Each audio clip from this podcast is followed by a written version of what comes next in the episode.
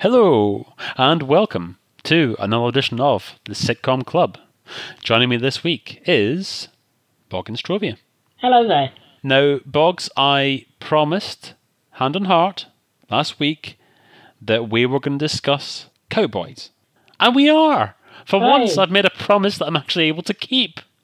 Incredible! Because the last time I felt bad, we'd let people down uh, because we all sort of ran out of time as far as seeing Nightingales is concerned. But one thing, actually, I'll just mention this in passing. If anybody happens to be in the possession of one of those lovely new white Now TV boxes, they're in the shops at the moment. They cost £9.99 and they're basically rebadged Roku boxes, rebadged by Sky. And they're all lovely and what have you. They've got all manner of fancy things and they give you access to Sky movies and iPlayer and so on. 4OD player has just turned up on the Now TV box, and it's not just catch up, it's absolutely chock full of all manner of things. So if you've got one of them, load up 4OD player on there, and you'll find a whole ton of old Channel 4 comedies. I noticed quite a few things in there. They've got, I think, every single episode of Peep Show for all eight series. All the episodes of Drop the Dead Donkey are in there. They've even got episodes of Absolutely, going way, way back to sort of like 1990 or thereabouts that was. So if you've got one of those, check it out. It's very much jam packed. And if you haven't, then it makes a very good Christmas present. I'm not in commission, by the way. I just happen to have one, and I'm evangelical about it now because it's a bloody good box. Anyway, how you doing then, Boggs? Okay, I'm fine. How are you?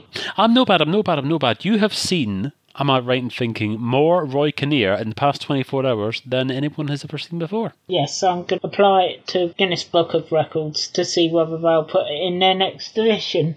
So before we get into the main course, any other sitcoms caught your eye recently? Have you noticed anything? I mean, you've got access to the whole world on your satellite box. I mean, you've previously sent me pictures of. I think it was was it the, was it the Romanian Only Fools and Horses that you'd sent me? It was the Serbian one. It was. Oh, I see. I see. Uh, has anything like that been catching your eye lately? Not really, no. Where you get sort of sitcoms that they're more sort of farces, they are, especially in Europe. But there's nothing really which has caught my attention, though at the moment I'm just about to start on the first series of the American sitcom community with Chevy Chase. Ah, smashing. Yes, I've read a lot about that. It's one that I haven't yet caught up on. I have seen recently on Sky Atlantic there are two new American shows. One is Hello Ladies with Stephen Merchant, and the other show that's running at the moment is Veep, the American. The thick of it, which I'm really enjoying at the moment. Quite a few of those episodes I've noticed are directed by Chris Morris.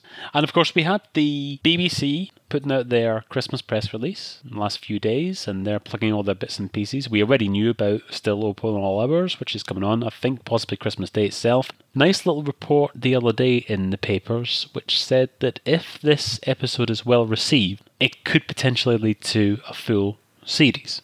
Well, at least it would be half decently received rather than David Jason's last effort for BBC One, The Royal Bodyguard, which of course I do seem to remember did start at Christmas. It did. I mean, I think I'm right in saying two shows began back to back. I think it was Boxing Day a couple of years ago. One of them was Mrs. Brown's Boys, and the other one was The Royal Bodyguard.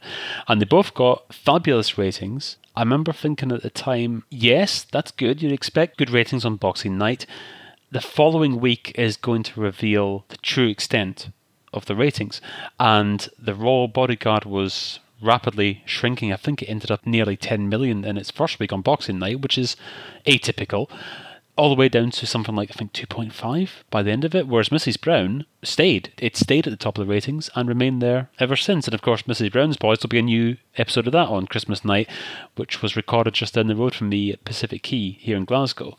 The BBC tickets website said that they were going to hold a random drawing for people who were applying for tickets to Mrs. Brown's Boys. Usually it's a first come, first served. You get your tickets. You're not guaranteed entrance, of course, because usually they give away more tickets than they'll need to guarantee they can have a full house. But on this occasion, they were having a full on lottery. So it just proves just how popular it is. So I expected that'll be another Christmas night fixture this year. And we'll see what little bits and pieces turn up. One thing I'm really, really pleased about is that there is going to be an Ealing comedy season on BBC Four over the festive period, and BBC Four is about to go HD within the next couple of weeks as well, so that's very timely indeed. The main event of our podcast today, we are discussing a show which a lot of people won't be too familiar with because it's one of these ITV sitcoms which have slipped through the cracks somewhat. As is often the case with ITV sitcoms, this is a show which hasn't really been repeated much over the years. It's one actually that I remember my parents mentioning long ago saying how much they enjoyed it and how much they'd see it repeated, and it wasn't until just a few years ago that it got a DVD release at last. Boggs, if you can fill us in on what this week's sitcom is. Cowboys were Thames television sitcom from 1980 and 1981. The Cowboys themselves are Geezer, played by Colin Welland, who at this stage is pre-Chariots of Fire, Wobbly Ron by David Kelly, famous for Fawlty Towers and Robin's Nest, and also Eric by James Wardropper, who at that stage was unknown, and the sitcom itself written by Peter Learmouth, who would go on to do Surgical Spirit later in the 80s, and you would say that the biggest star of the lot would be Roy Kinnear, famous for playing Jerry in George and Mildred just a couple of years before that. Indeed, and quite interesting actually that you mentioned Peter Learmouth going on to write Surgical Spirit because that's one show that I'm going to make reference to later on. Because what I'd like to do in this episode is talk not just about Cowboys itself, but about the position that ITV sitcoms found themselves in in 1980 and then where they found themselves in 1989 at the end of the decade. So give us a, a wee synopsis of Cowboys, what type of show it is, and exactly what we can expect. They work for a hapless construction firm called Joe Jones Limited, with Joe Jones, played by Roy Kinnear. Now, they see themselves as master craftsmen, but as the title suggests, they are nothing of the sort. Now, Ron is an Irishman who'd like to take a drink at any opportunity. He's a, he's more level-headed, but he can be prone to being a bit neurotic at times. And Eric seems to be lacking in the brains department. But the sitcom itself is partly verbal humour and partly physical humour. It settles down in between the two, making it an almost a strange mix. Now, in a couple of cases, we have a continuation of a couple of the characters, in a loose manner of speaking. Roy Kinnear, rather than being the builder, Jerry, as he is in George and Mildred, now this time he's a gaffer. I find him in this series it might be a bizarre thing to say, but he is slightly less unscrupulous, if that makes sense, than Jerry. I think that Jerry never really seems to have any problems with regards to bending or indeed breaking the rules. Whereas in this series, I think that his character is, is a little more conscientious. He's still having to bend the rules to get by, but he doesn't always feel too happy about it. Jerry's more sort of warm, he is, in George and Mildred. Joe Jones is a bit more hard headed because he's a boss and he's looking after the three basic, well, not idiots, but they're not the brightest buttons in the box. I think that Jerry has no qualms about simply getting by with regard to his day to day work, whereas Joe has at least moderate ambitions of making a success of this firm and trying to be as legit as possible, but he realizes that more often than not, that's not really feasible for him. And he's usually juggling if it's not a gas bill, then it's an electricity bill, and if it's not an electricity bill, it's a phone bill, and so on. So he's he's quite good at the creative accountancy in one of the episodes, we learn that he's a former used car salesman, so he's obviously been in business before. And the other character who is reminiscent of another show is that of David Kelly's, because of course David Kelly is probably best remembered for his role as O'Reilly, the builder, in one episode of Fawlty Towers. He's not too dissimilar here. I mean, no longer is he the, the boss, he sort of swapped roles with Roy Kinnear, so to speak. But apart from that, he's not too dissimilar. You could almost say with the sort of characters that David Kelly plays all across various sitcoms. But he's got that strange surrealist humour that he's a basically almost like a drunk philosopher, you know, looking at the world with a slight sort of tilt. The other person in this principal trio is Colin Welland. In this, he's quite lippy. I mean, he's very, very sarcastic, and I think he'd probably get in your nerves after quite a short period of time.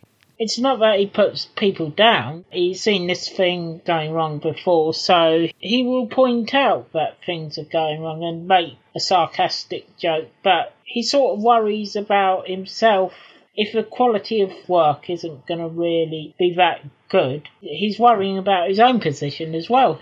He reminds me a little bit of Stephen Moore's character in The Peter Principle from some 15 years later, in that he is able to sometimes just take a step back and he can see what's going on, and it's almost like his sarcastic comments are really for his own amusement. He'll quite often find himself trying to make the, the best of a situation which wasn't of his doing, but they sort of know also that, well, if he doesn't sort it out, then nobody's going to.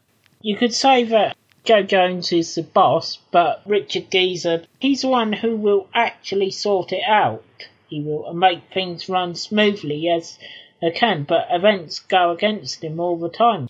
We watched episodes from Series 1 for this show. Any particular episodes in Series 1 which really stood out for you? I think it's the episode when they get trapped they're demolishing a block of council flats. All three of the cowboys get trapped in the basement. They've been asked by Joe Jones to do unofficial salvage work, like stealing copper piping and anything else that they can lay their hands on. When the uh, block of flats which they're in is demolished by Talfryn Thomas, of course, who uh, stars in a Dad's Army. And basically, you get a, a three-hander, a small confined space, and then you see the various personalities of three characters come out because you know they're going to knock heads together to try and get out, and of course their frustrations, and they have to vent it out in the open. They do. It's a common device, isn't it, that they use the sort of trapped in a place situation. For instance, the goodies would do one episode a series where they would be trapped somewhere.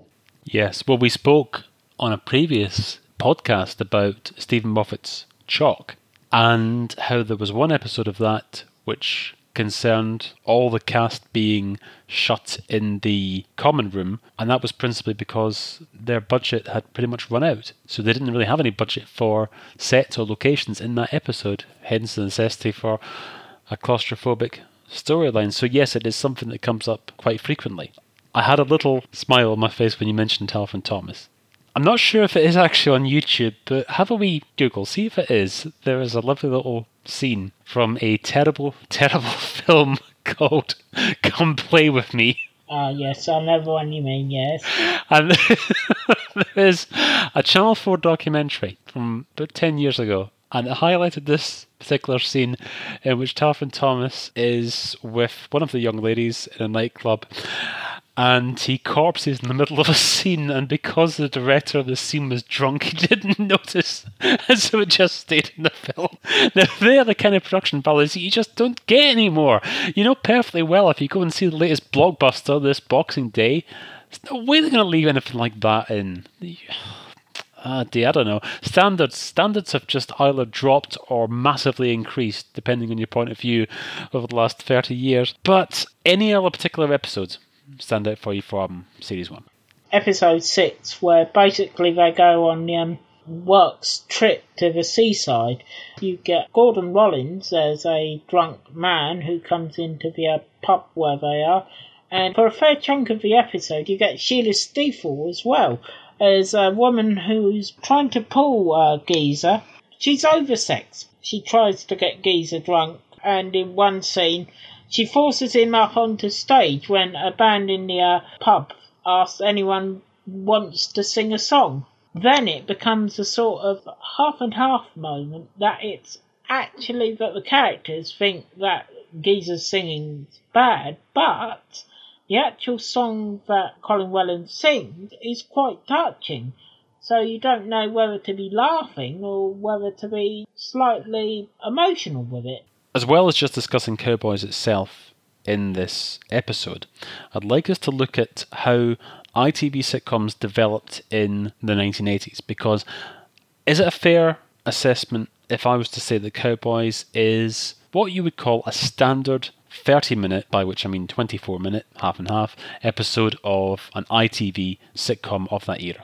It's on the cusp where sitcom is sort of moving from action and slapstick into more verbal humour. So it's half and half, it is. Of course, this is at the time when Philip Jones was the head of Light Entertainment at Thames. And this is a period of time which really interests me, and it's just a particular little area.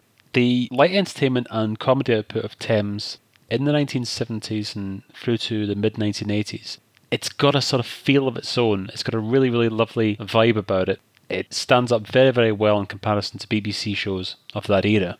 And I think part of the reason for that is the fact that Philip Jones was so beloved by the people that he worked with.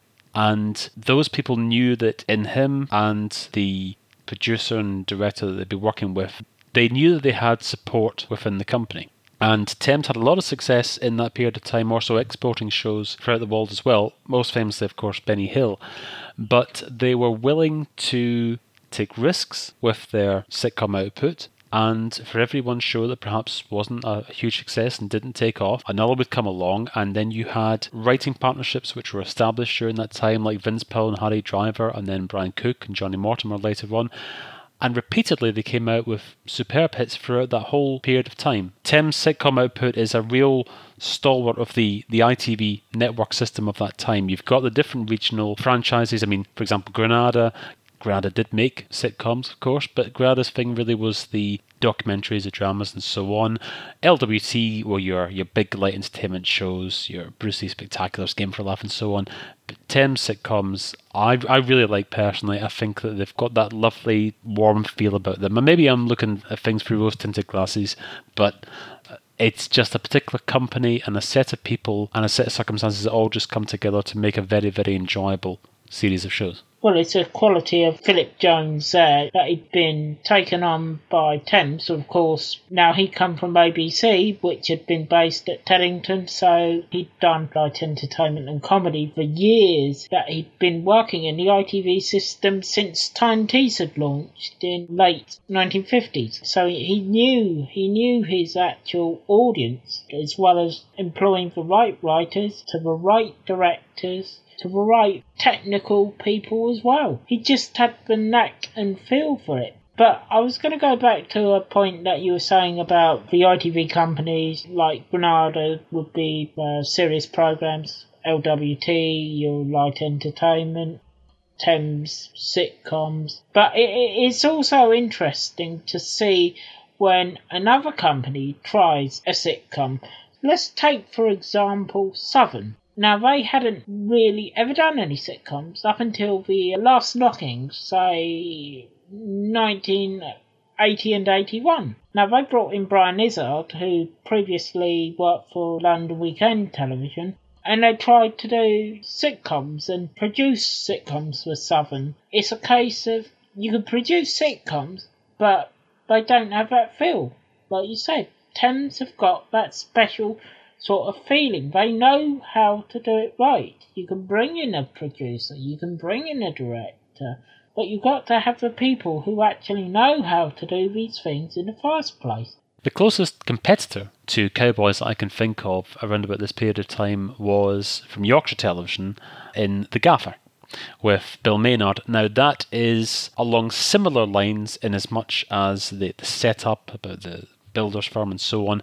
That's rather more about management and union relations. But around about this period of time, early 1980s, for example, if you were to take an ITV sitcom from, say, 1970, if you take something like, I don't know, say, Dear Mother Love Albert or one of the Doctor series, something along those lines, compare it to a standard ITV sitcom from 1979 1980, you're not going to see a great amount of difference in terms of its structure in terms of the audience that they're seeking to attract.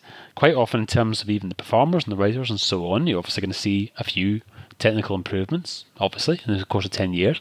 But by and large, you don't see a huge gulf Whereas, for example, if you were to compare a sitcom from 1960 to 1970, apart from the obvious bits and pieces like the introduction of colour and so on, you've also got uh, a loosening of moral attitudes.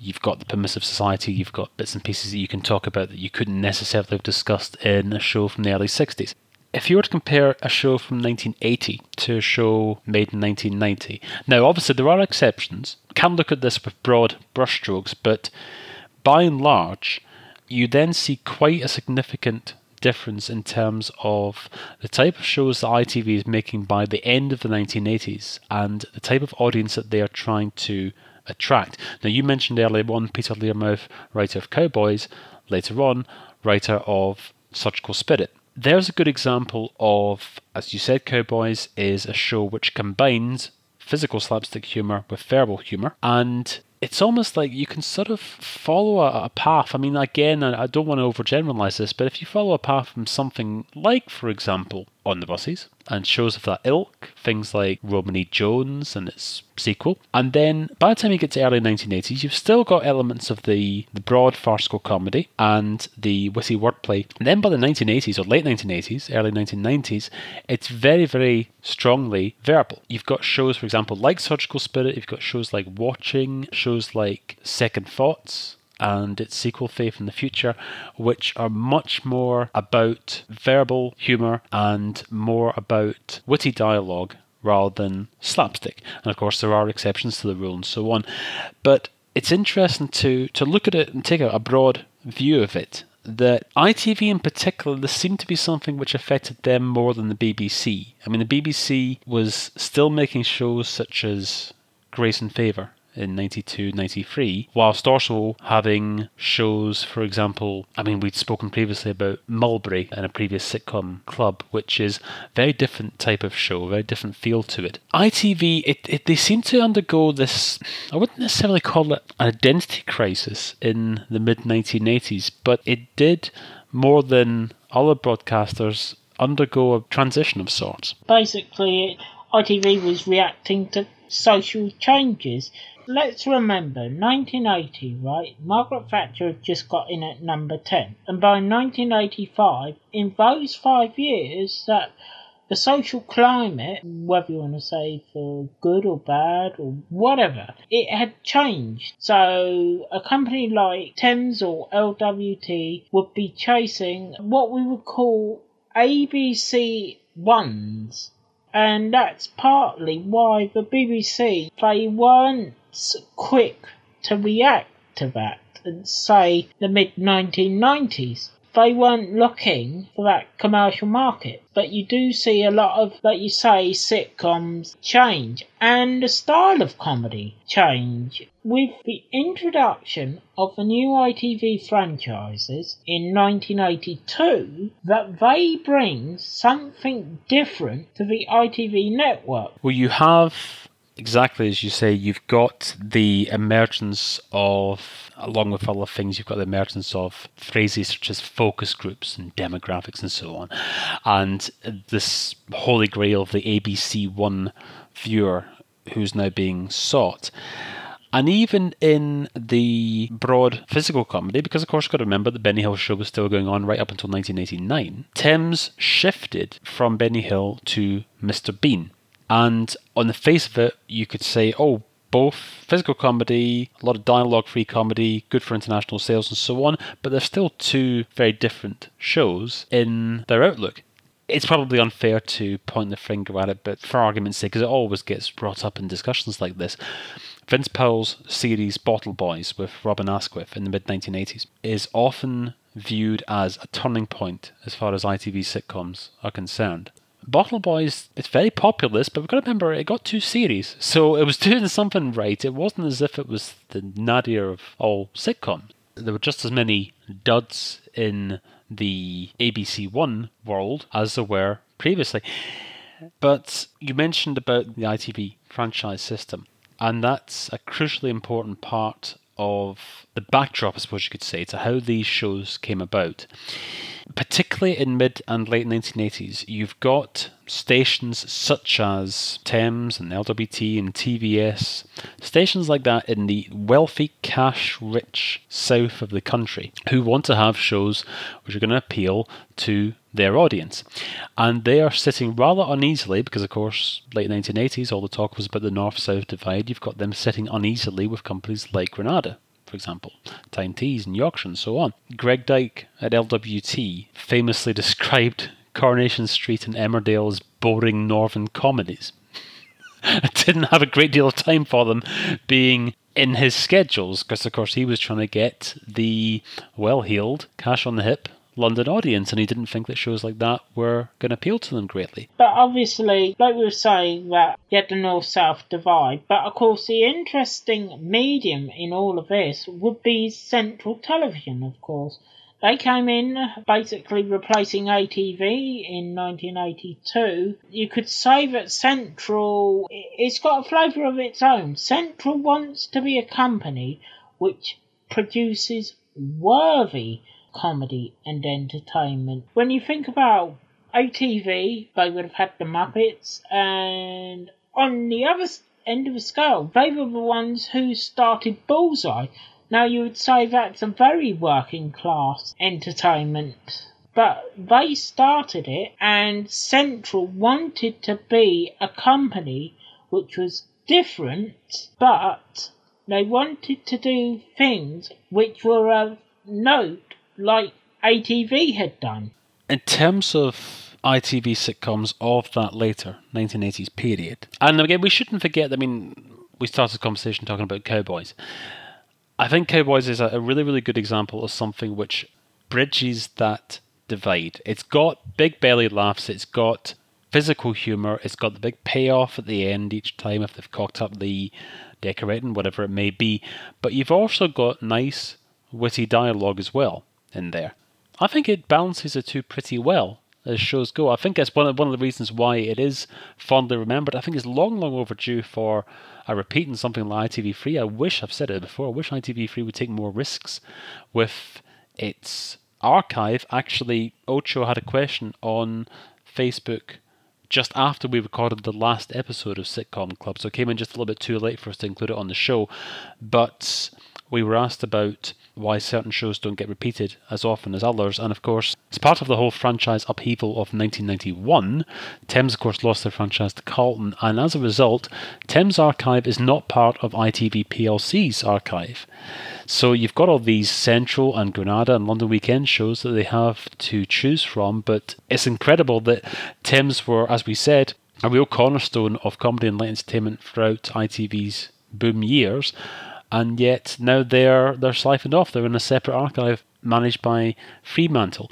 But like I say, I think that Cowboys sort of works that balance quite nicely. Then later on in the 1980s, you start to get shows which are, to give a couple of examples, a couple of Thames shows, both of them with Penelope Keith, Executive Stress and No Job for a Lady But Penelope Keith is a female MP.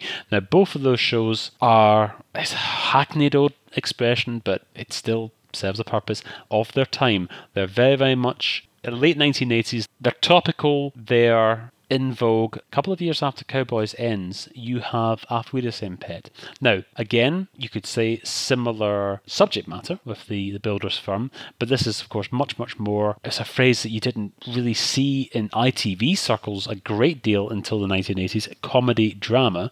And of course, by the end of the 1980s and the early 1990s, you're seeing it all the time. But there you've got a light-hearted drama series, one which is sophisticated enough that it fits ITV's new outlook, tries to attract the kind of people that they're trying to get to watch the channel. And at the same time, of course, it's still a very, very humorous show. And it's sort of got something for everyone. It's, it's almost as if it's trying to perform a balancing act. And then you get shows later on, things like Outside Edge, for example, Cold Feet another example.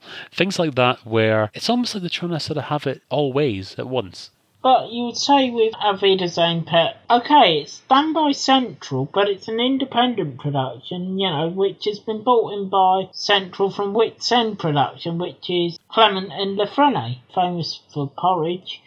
They'd written Auf Wiedersehen Pet in America, and bought it back to Central, who bought it because they thought this would be a landmark series to set their franchise out to say this is what we're all about. And again, it's just one of those things, for better or for worse, as you say, ITV was reacting to the times. It's not my favourite period of time, if I'm honest. That the whole comedy drama era is not really one that I remember fondly. And I'm glad, I mean, I wasn't a big, big fan of the more recent ITV sitcoms like Vicious, for example, but I was glad to see them there. And you can almost count on one hand now the number of stri- what you call straightforward, studio based audience sitcoms that ITV has produced in the last 25 years. I mean, we put our heads together just now. I'm thinking, well, you've got The Upper Hand, which we discussed last week.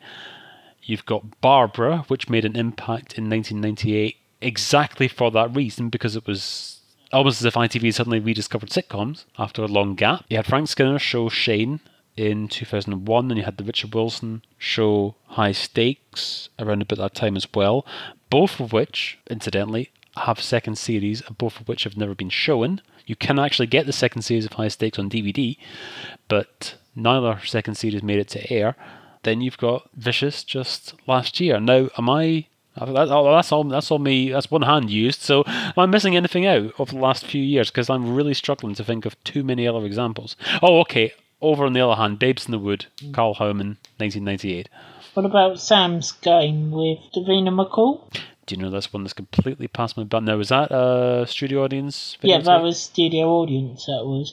But like you were saying, the examples that you know of studio audience is that the vast majority of these sitcoms now that you you can say almost like The Office started it. I'll give you two examples, which in the past um, two years you've had The Job Lot, and in the past ten years you had Dead Man Weds. And they weren't audience sitcoms, but they were ITV sitcoms. But it's interesting to note that quite a few of the audience sitcoms which were produced by ITV, say around the mid to late 90s, were done by uh, Central, who of course were brought up by Carlton. You cannot think of any other company around that time because Granada had gone to sort of comedy drama and Carlton were relying on Central to do their sitcoms, they were. Now, here's a, a funny wee thought. Carlton, when they arrived in 1993 with their big brash promises of all these wonderful new bits and pieces. Nobody asked for Carlton, nobody wanted Carlton, especially the people of London who liked Thames and didn't want to lose it, but that's the way it ended up. So, for all their big promises of the brave new world, they actually began the very first year with a real throwback. They suddenly, I mean, I'm going to be blunt about it, pinched.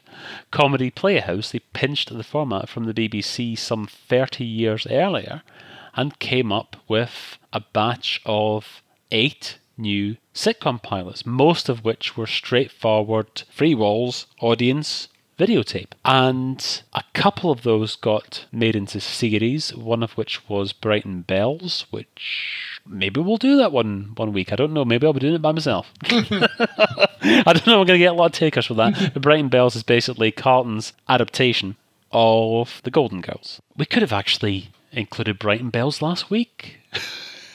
But it's unusual taking a show which, okay, Channel 4 audience figures, not on the same scale as ITV's, but most people were pretty familiar with the Golden Girls, was already a bit of a risk to restage it. The other show that they developed into a series, which I quite liked, but didn't really take off too well was the 10 percenters with Clive Francis, but the talent agency.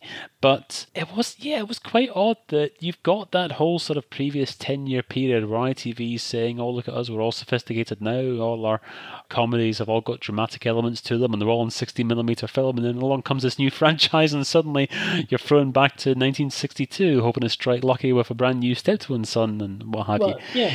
Yeah, you know, that's pretty much Carlton's way when they started. You know, rip it up and start again. Apologies to Paul Jackson if I am misattributing a quote to him. But I think it was himself who made a comment a couple of years back about the American trend for comedy dramas and particularly shows without an audience.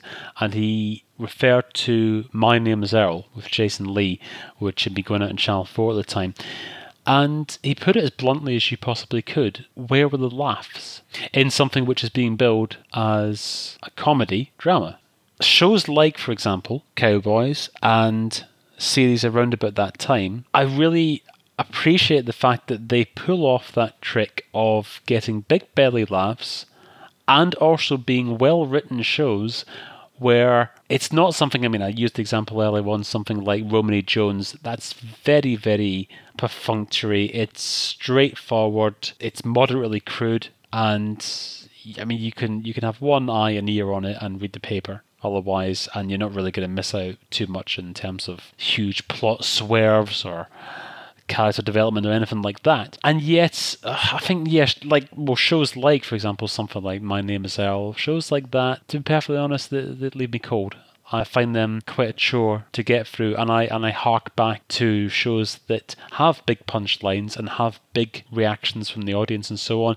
And so, all kudos to something like Cowboys, which really pulls off that trick. I think if Cowboys was a BBC show, I think that it would be repeated frequently unfortunately, it's just the way that things have ended up with ITV sitcoms of that era. Is that they just they just don't tend to to get too many airings. But it's certainly one that's worth tracking down on DVD. I mean, I think you can make an argument for saying that shows like that, shows which are simultaneously witty and also have big belly laughs, big physical laughs, and so on, they may well be the hardest shows to pull off because you really are performing quite some trick there. Let's not forget that only two years before that Some Mothers Do Have 'Em had ruled the BBC schedule. For something like Never the Twain, right? Which of course is another Thames sitcom around that period. You could say it sort of shares that sort of thing with Cowboys, that there's a lot of verbal humour and then you would get the payoff of physical humour. So something collapsing or something blowing up. I think that there is, I don't know if it would necessarily be a bestseller, but I think there is definitely scope for a weighty tome to be written about ITV sitcoms in general and their development, and particularly the regional aspect, because I think it's a little bit. I don't want again. I don't want to be too simplistic about it, but I think it's a little bit easier to draw the map of BBC sitcoms throughout this period of time because you do have, for example, you have instances where you've got little pockets, say BBC North making something like Red Dwarf, and you've obviously got BBC Scotland's output. But by and large, it's a little bit easier to see the, the evolution of sitcoms which have come from Television Centre and to look at, for example, the, the whole David Croft era and the Galton and Simpson era and so on. Whereas looking at ITV sitcoms as a whole, it is much more of a mixed bag because of, as it was then, their internal makeup with your 13, 14, 15 different companies. The other thing, of course, that we should mention as well with regard to ITV sitcoms is their inherent problem. And it's one which troubles all ITV sitcoms of this type is that just as soon as the audience have started to get into the episode, you've established the plot, you've established what's going on, you've got to take a break. You'll see, Boggs, that in Cowboys, for example, it follows a very traditional ITV line. Got the status quo, and then you've got the establishment of the issue at hand, and then effectively the curtain drops, and that's your little cliffhanger. And the necessity to build those in is one thing, and then second to that, you've also got there was a vital sort of five, five and a half missing minutes where you really don't have the time to flesh out plot or character development. First of all, in regards to Cowboys, how did you find that it it coped with that in terms of having to keep that fast pace and still actually have a little bit of depth to it? Well, it, it sort of moves along at a fair sort of pace that you do get. Say, for example, in one part of Cowboys, you might get three major scenes in one part, and then that's topped off by the advertisement break. It's another three major plots to the end you know, you could start off at one point and by the end of a program you're at another. which hasn't really tied up anything at all. The start point doesn't bear anything to what's end point is.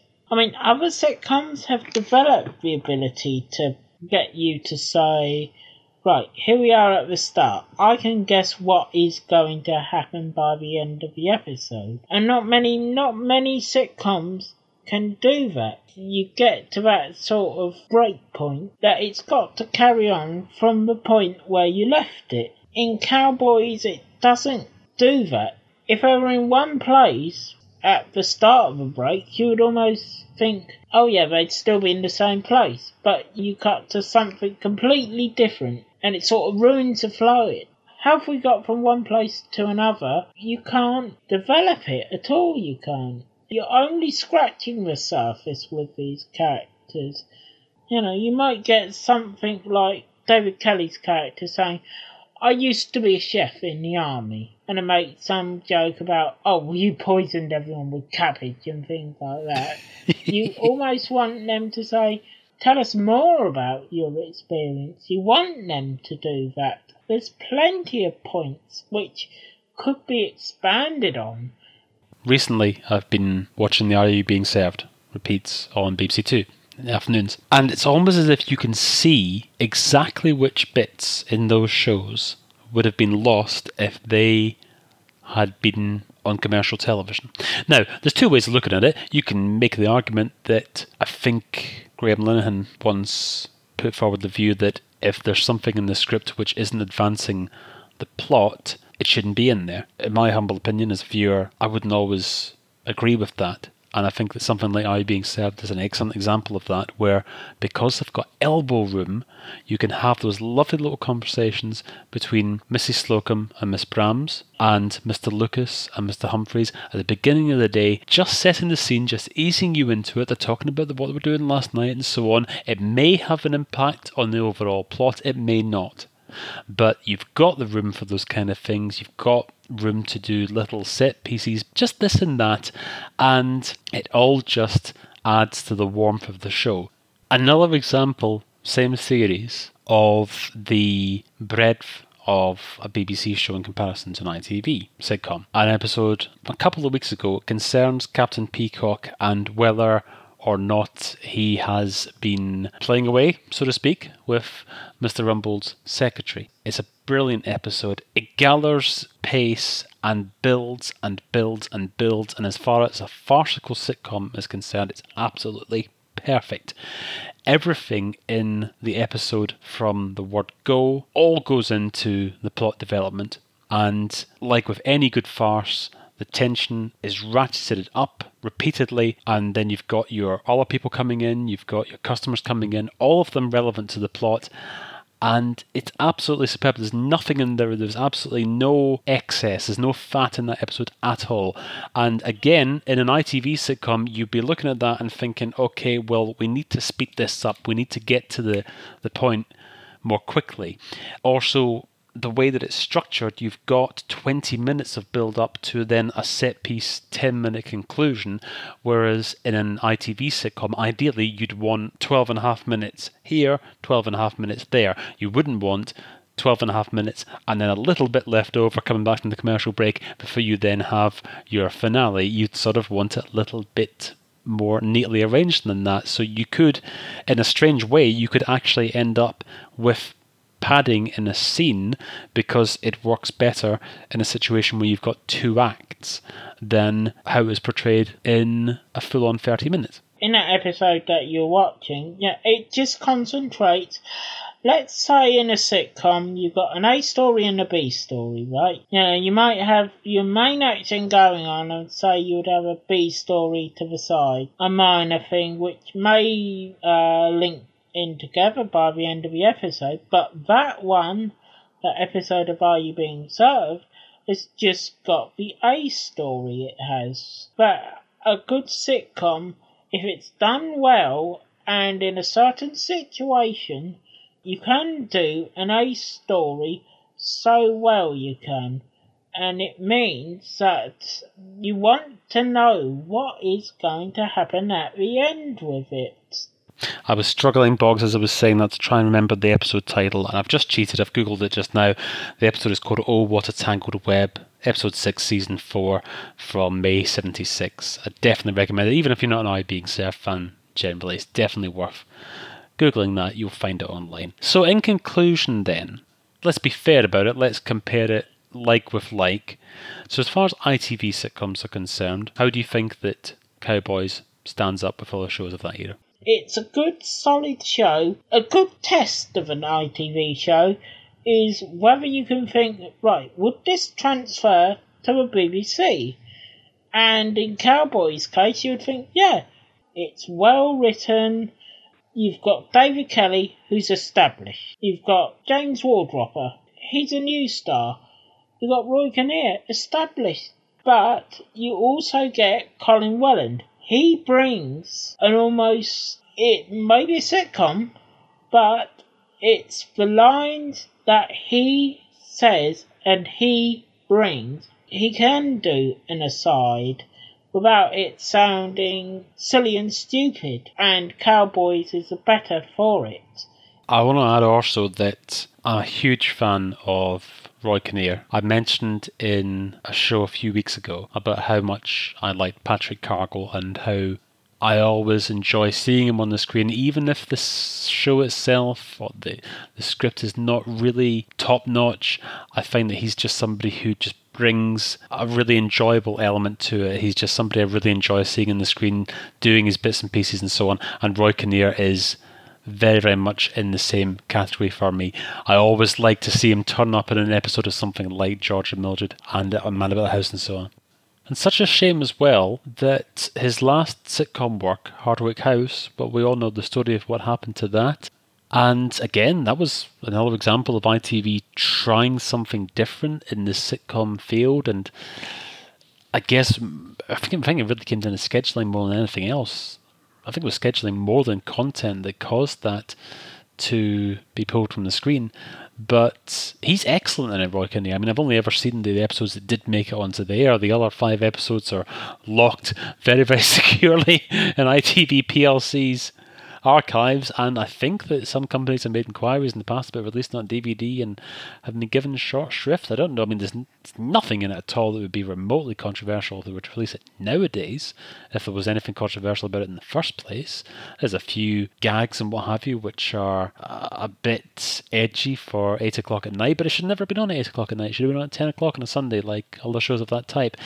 But yeah, I mean, if you can track him down, definitely have a look at Hardwick House. The uh, the episodes that, that were broadcast, and Roy Kinnear, he's, superb in it. Roger Slocombe also was in that, and again, he's somebody who tends to to steal uh, the scene. Cowboys Series 1 and 2 are both available from Network DVD. Couple of other little bits and pieces just to take care of before we wrap up. Thank you very much to Lapsed Cat, who got in touch with us on Twitter, say how we enjoyed the Thanksgiving show. As he put it, this podcast is swell with a side helping of Peachy Keen.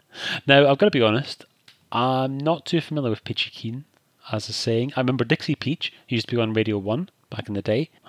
And also, thank you very much to G. Baker, who got in touch with us on Twitter also. And she's asked us about the possibility of us discussing The Good Life in a future episode. So we'll certainly add that to the forthcoming list. As it's known in the US, Good Neighbours. And sometimes that can throw you when you're trying to search for an IMDb. So we will add The Good Life to the list of shows. Probably we'll look at that early in the new year.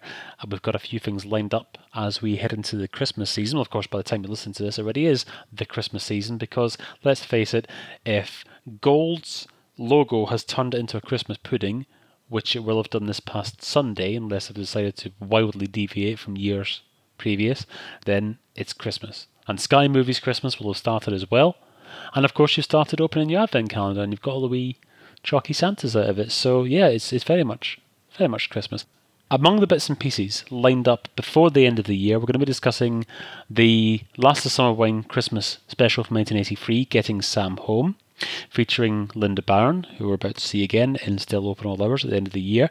We're also going to be discussing revivals with reference to three specific sitcoms which came back after quite a lengthy gap. And then our Christmas special show, we shall have all four of us together again, and we will be playing the On the Buses board game as advertised.